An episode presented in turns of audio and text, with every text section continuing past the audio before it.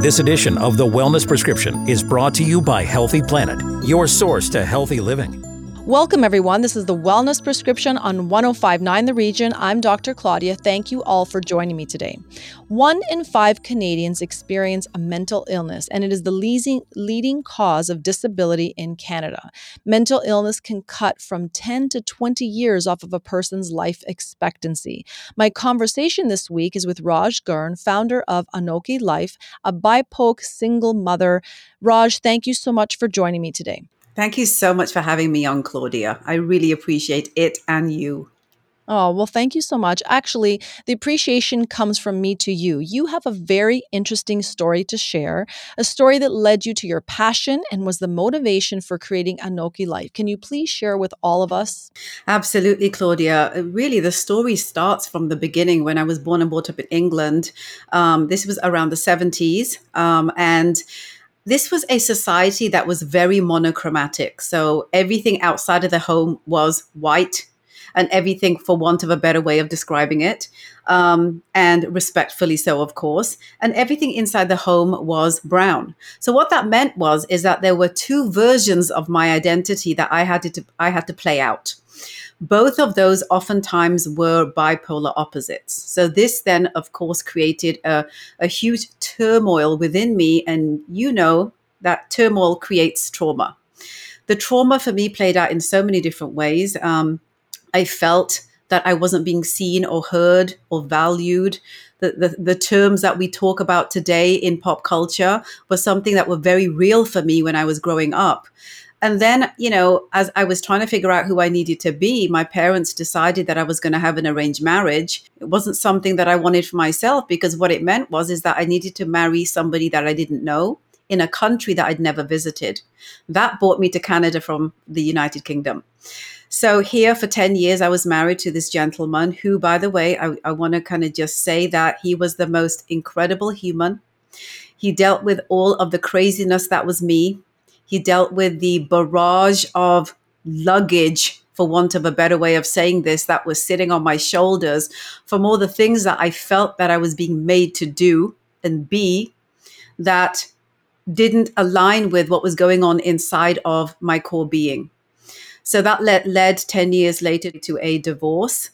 And not one of those kicking and screaming dramatic divorces, but just a coming to a closure that I needed to move in a different direction to figure out myself because I was now a mother. I would have probably carried on being the way I was if I didn't have a child. That changed everything for me because I realized that now this is not about me anymore.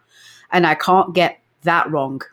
And I knew that I needed to figure me out in order to figure out how to be a, the best mom that's where the journey actually began for me. Amazing that you say that. And, you know, this story that you describe also led you to deal with depression and anxiety, all while being a new parent in a strange country that you weren't familiar with. So Let's talk a little bit about that. I feel that it was um, partially learned behavior because, you know, my mother was also being born and brought up in India. She also came over as a bride to be married to a man she'd never met. And I saw all of the things play out with my mother, with the extended family, with a lot of the traumatic experiences that she had to face as someone that didn't speak the language, didn't know anything about the food, didn't know nothing about um, society and culture. I still knew coming from the United Kingdom to Canada that it was pretty similar. I was in the West. But with her, it was far more dramatic. And, and I saw her accept all of the trauma and all of the injustices.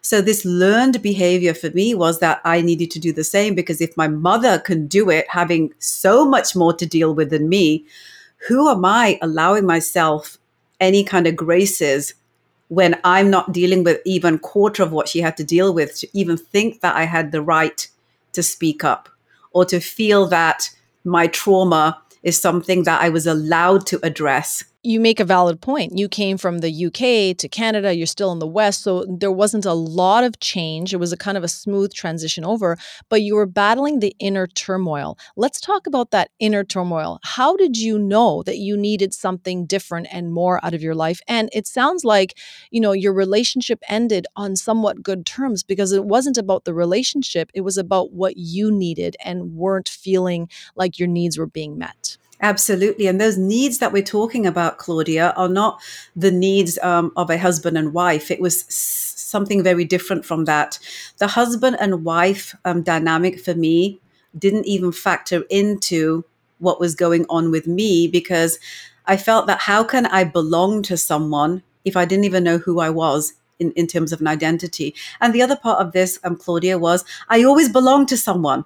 I was someone's wife, mother, daughter, sister. When was I ever me for me? And that me for me was the piece that was missing for me. I didn't know who she was. And I didn't know how to find her in the marriage. I tried for 10 years. This wasn't just you know, come into the marriage a couple of years later, I, I gave up. 10 years is a long time to try things out. You're literally going from the early 20s when I got married to the other end of the 20s. And we all know that decade by decade, we become a different version of ourselves.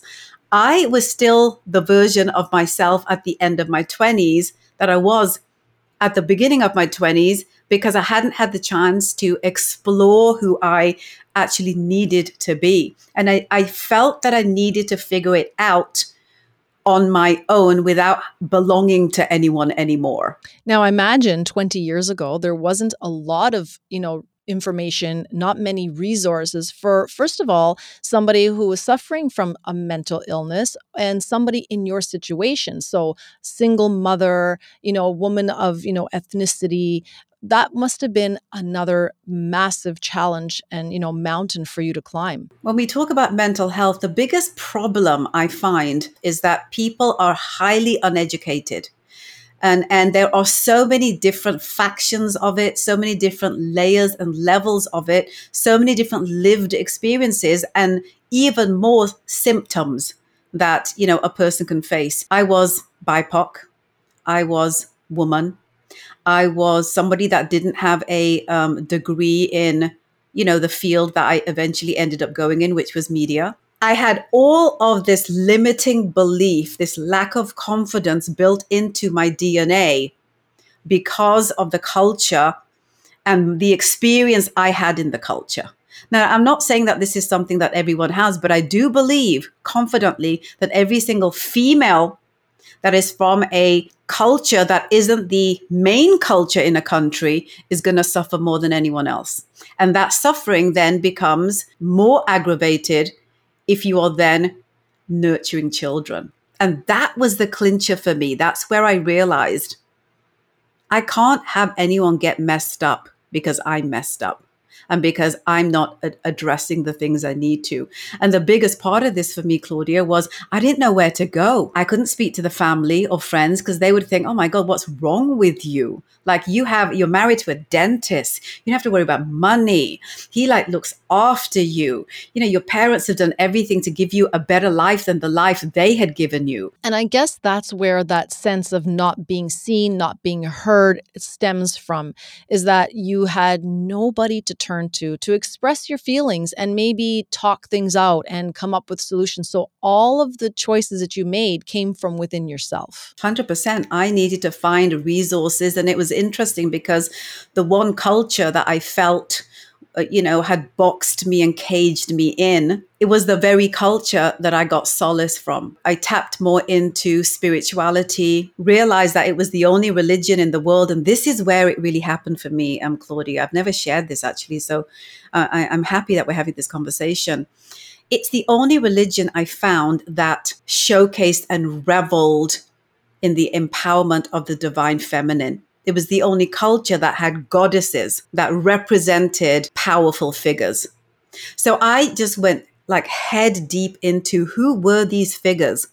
What did they represent? What did they do? How did they deal with patriarchy? And that helped me because I adapted and I adopted some of their philosophies and realized that I can only be the goddess within if I allow myself permission to be so. So I said, that's what I am. This is the version of me that I'm comfortable with. They exist. They existed thousands of years ago. Why um, are they not existing today?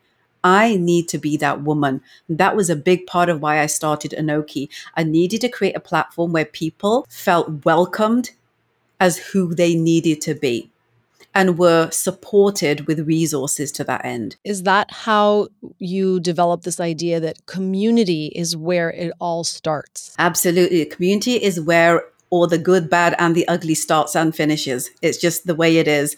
And it's interesting because um, up until the last hundred years, the way we would live as thousands of years of the human race was as an extended family community.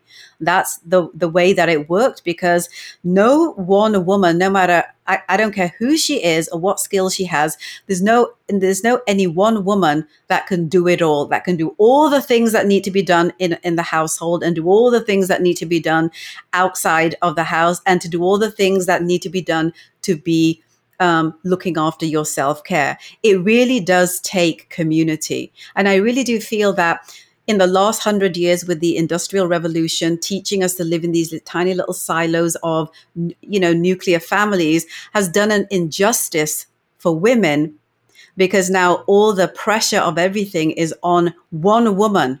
And that's not even humanly possible for anyone to do. We need to go back to that idea that the strength is from community and not being an island because the island is what causes a lot of the mental health issues that we are all facing today as a entire human race. It's the chronic pandemic that we live in and that needs to be addressed. The isolation that most people feel when the reality is we're all somewhat dealing with the same issues, the same concerns, the same fears, the same worries.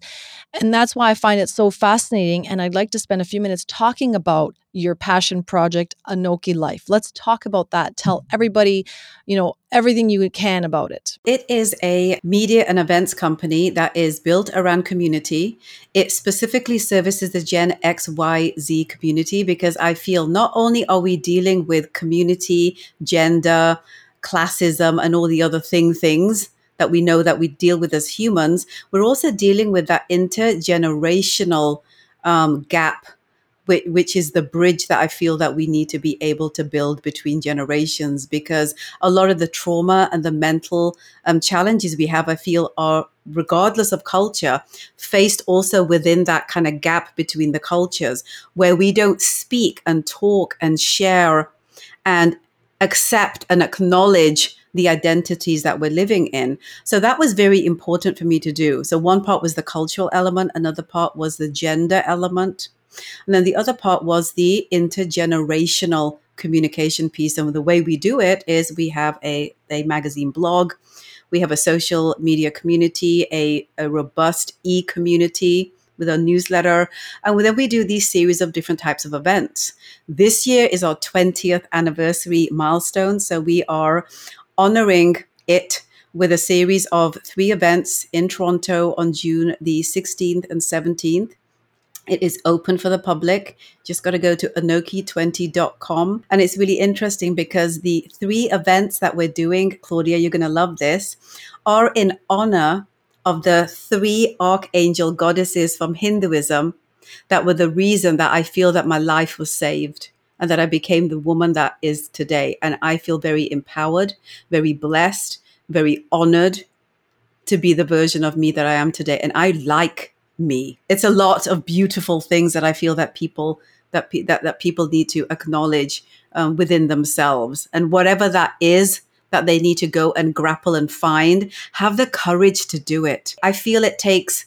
I personally have realized, Claudia, that it takes more courage to stay in a place that doesn't serve you. Like I feel that it's it's it takes too much energy to be there. Like take the step, take the leap, take take that fear journey. Cuz because if you take the fear journey on the other end of it is going to be what you want because you can only do it by crossing that fear journey, that fear bridge, so to speak. I love that you said that you love who you are. When we come back, ANOKHI Life and CAMH partner up to raise awareness for mental health support programs and culturally adapted therapy. This is the Wellness Prescription on 1059 The Region. Stay with us.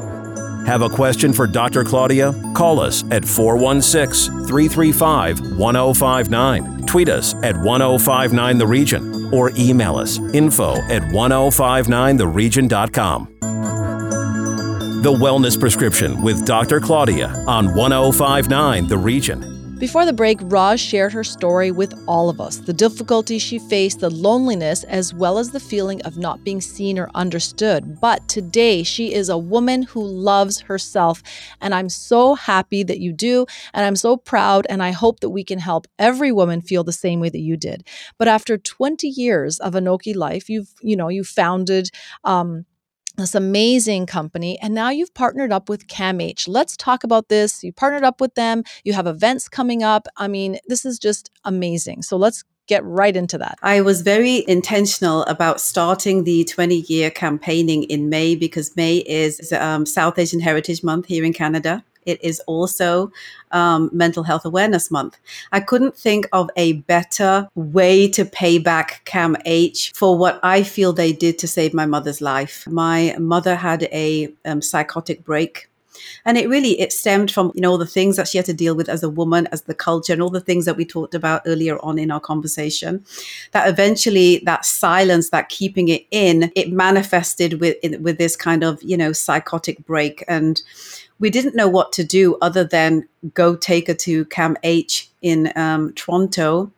Um, and, you know, I have to tell you this no signing papers, no red tape, no drama about why is she here. They took one look at her state. They took her right in. We dealt with all the other stuff afterwards. I've never experienced such a support system for mental health in my entire life. And I remember standing there that day when my mother walked away from me, and I said to myself, one day I'm going to pay this um, organization back for for saving my mother's life. This is that day. 20 years of ANOKHI. It's the biggest landmark that we've ever faced.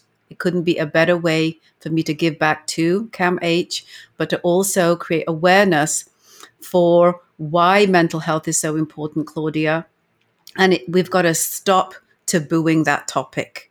We deserve the best possible health. And health is not just physiological. Being healthy is an all encompassing word. It's the body, the mind, as well as the spirit. And when you're a person who's been in, uh, you know, a trauma for all those years, not being able to kind of climb out of your own skin and be who you want to be, that's where a lot of the mental health issues develop because you're you're constantly fighting this inner battle with yourself.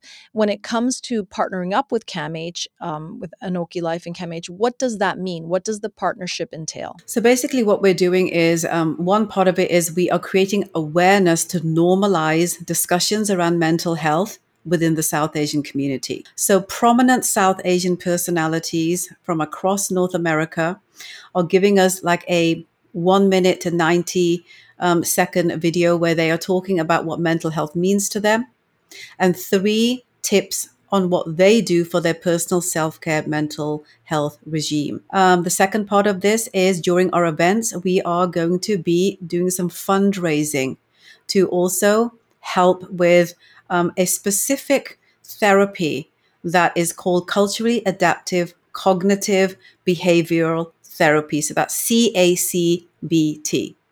The reason why this I feel is very important is that it is specifically been shown to support cultural mental health because that layer of culture is something that most therapies, most modalities that are treating the various different forms of mental health challenges um, don't generally look at. This one does. So I want to get behind this because it's an even bigger problem within the South Asian community and then times 10 within the women from our, our community. Now, in the 20 years of ANOKHI life, have you noticed an improvement in you know women facing these mental health challenges or feeling um, you know trapped? Or have we seen it increase? Because i imagine that it's not as popular anymore to have arranged marriages. It's not um, you know it's I, I feel like there are some women who can stand up against it have you noticed an improvement or are we still dealing with the same levels and the same numbers? Well, I feel that it kind of depends on the faction you're talking about. So if you're talking about the immigrant woman coming from the subcontinent to get married here, that's still going on. The other um, type of woman is the one that was born and brought up here. Her challenges are different. But let's not forget that the woman that was born and brought up here, a lot of them are on social media. So a lot of them are using, you know, social media to share their stories. The Insta poet uh, Rupi Kaur, for example, her big claim to fame was these were the types of subjects that she talked about, things that were culturally challenging as a woman. And the amount of following, she's one of many. Um, the amount of following she got showed that there is a lot that of work that needs to be done and, and it speaks to a lot of people. I feel that it's not just um, culturally speaking um, claudia because we all you and i are very similar. We're from different cultures but we could sit here and talk about all the different traumatic experiences we've had and a lot of them would overlap right? Motherhood um, gender um, limiting beliefs right? Um, feeling like we need to put everyone before we put ourselves. As women, regardless of culture, that is still the case. You, we, you know, we still feel we need to put everyone before us because we're still being underlyingly taught that. That is the biggest challenge that we face as women. Aside from the cultural challenges that come about, um, we we still are expected um, and even ourselves expecting that we should be capable of doing it all of doing you know doing everything the right way i feel like it's a conversation that can open up to a whole world of uh, you know people and women and um, you know partners and everybody. When it comes to the family now you know your parents didn't know any better. They just followed the quote unquote rules. How has your relationship through your knowledge, through your growth, through ANOKHI Life? How has your relationship with your family and maybe family members who have remained in your situation, how has it changed or improved? Um, what what are the thoughts from your family members? I spent a lot of my life blaming my father for the things that I saw going on with my mother. I felt that you know, especially in the extended family scenario, because you know, in those days, the thought was that that um, the woman comes to be a part of the family. So she has to give up everything and her identity and her family and all of that in order to be a part of this new family. So let's talk about how big that mental um, challenge is, right?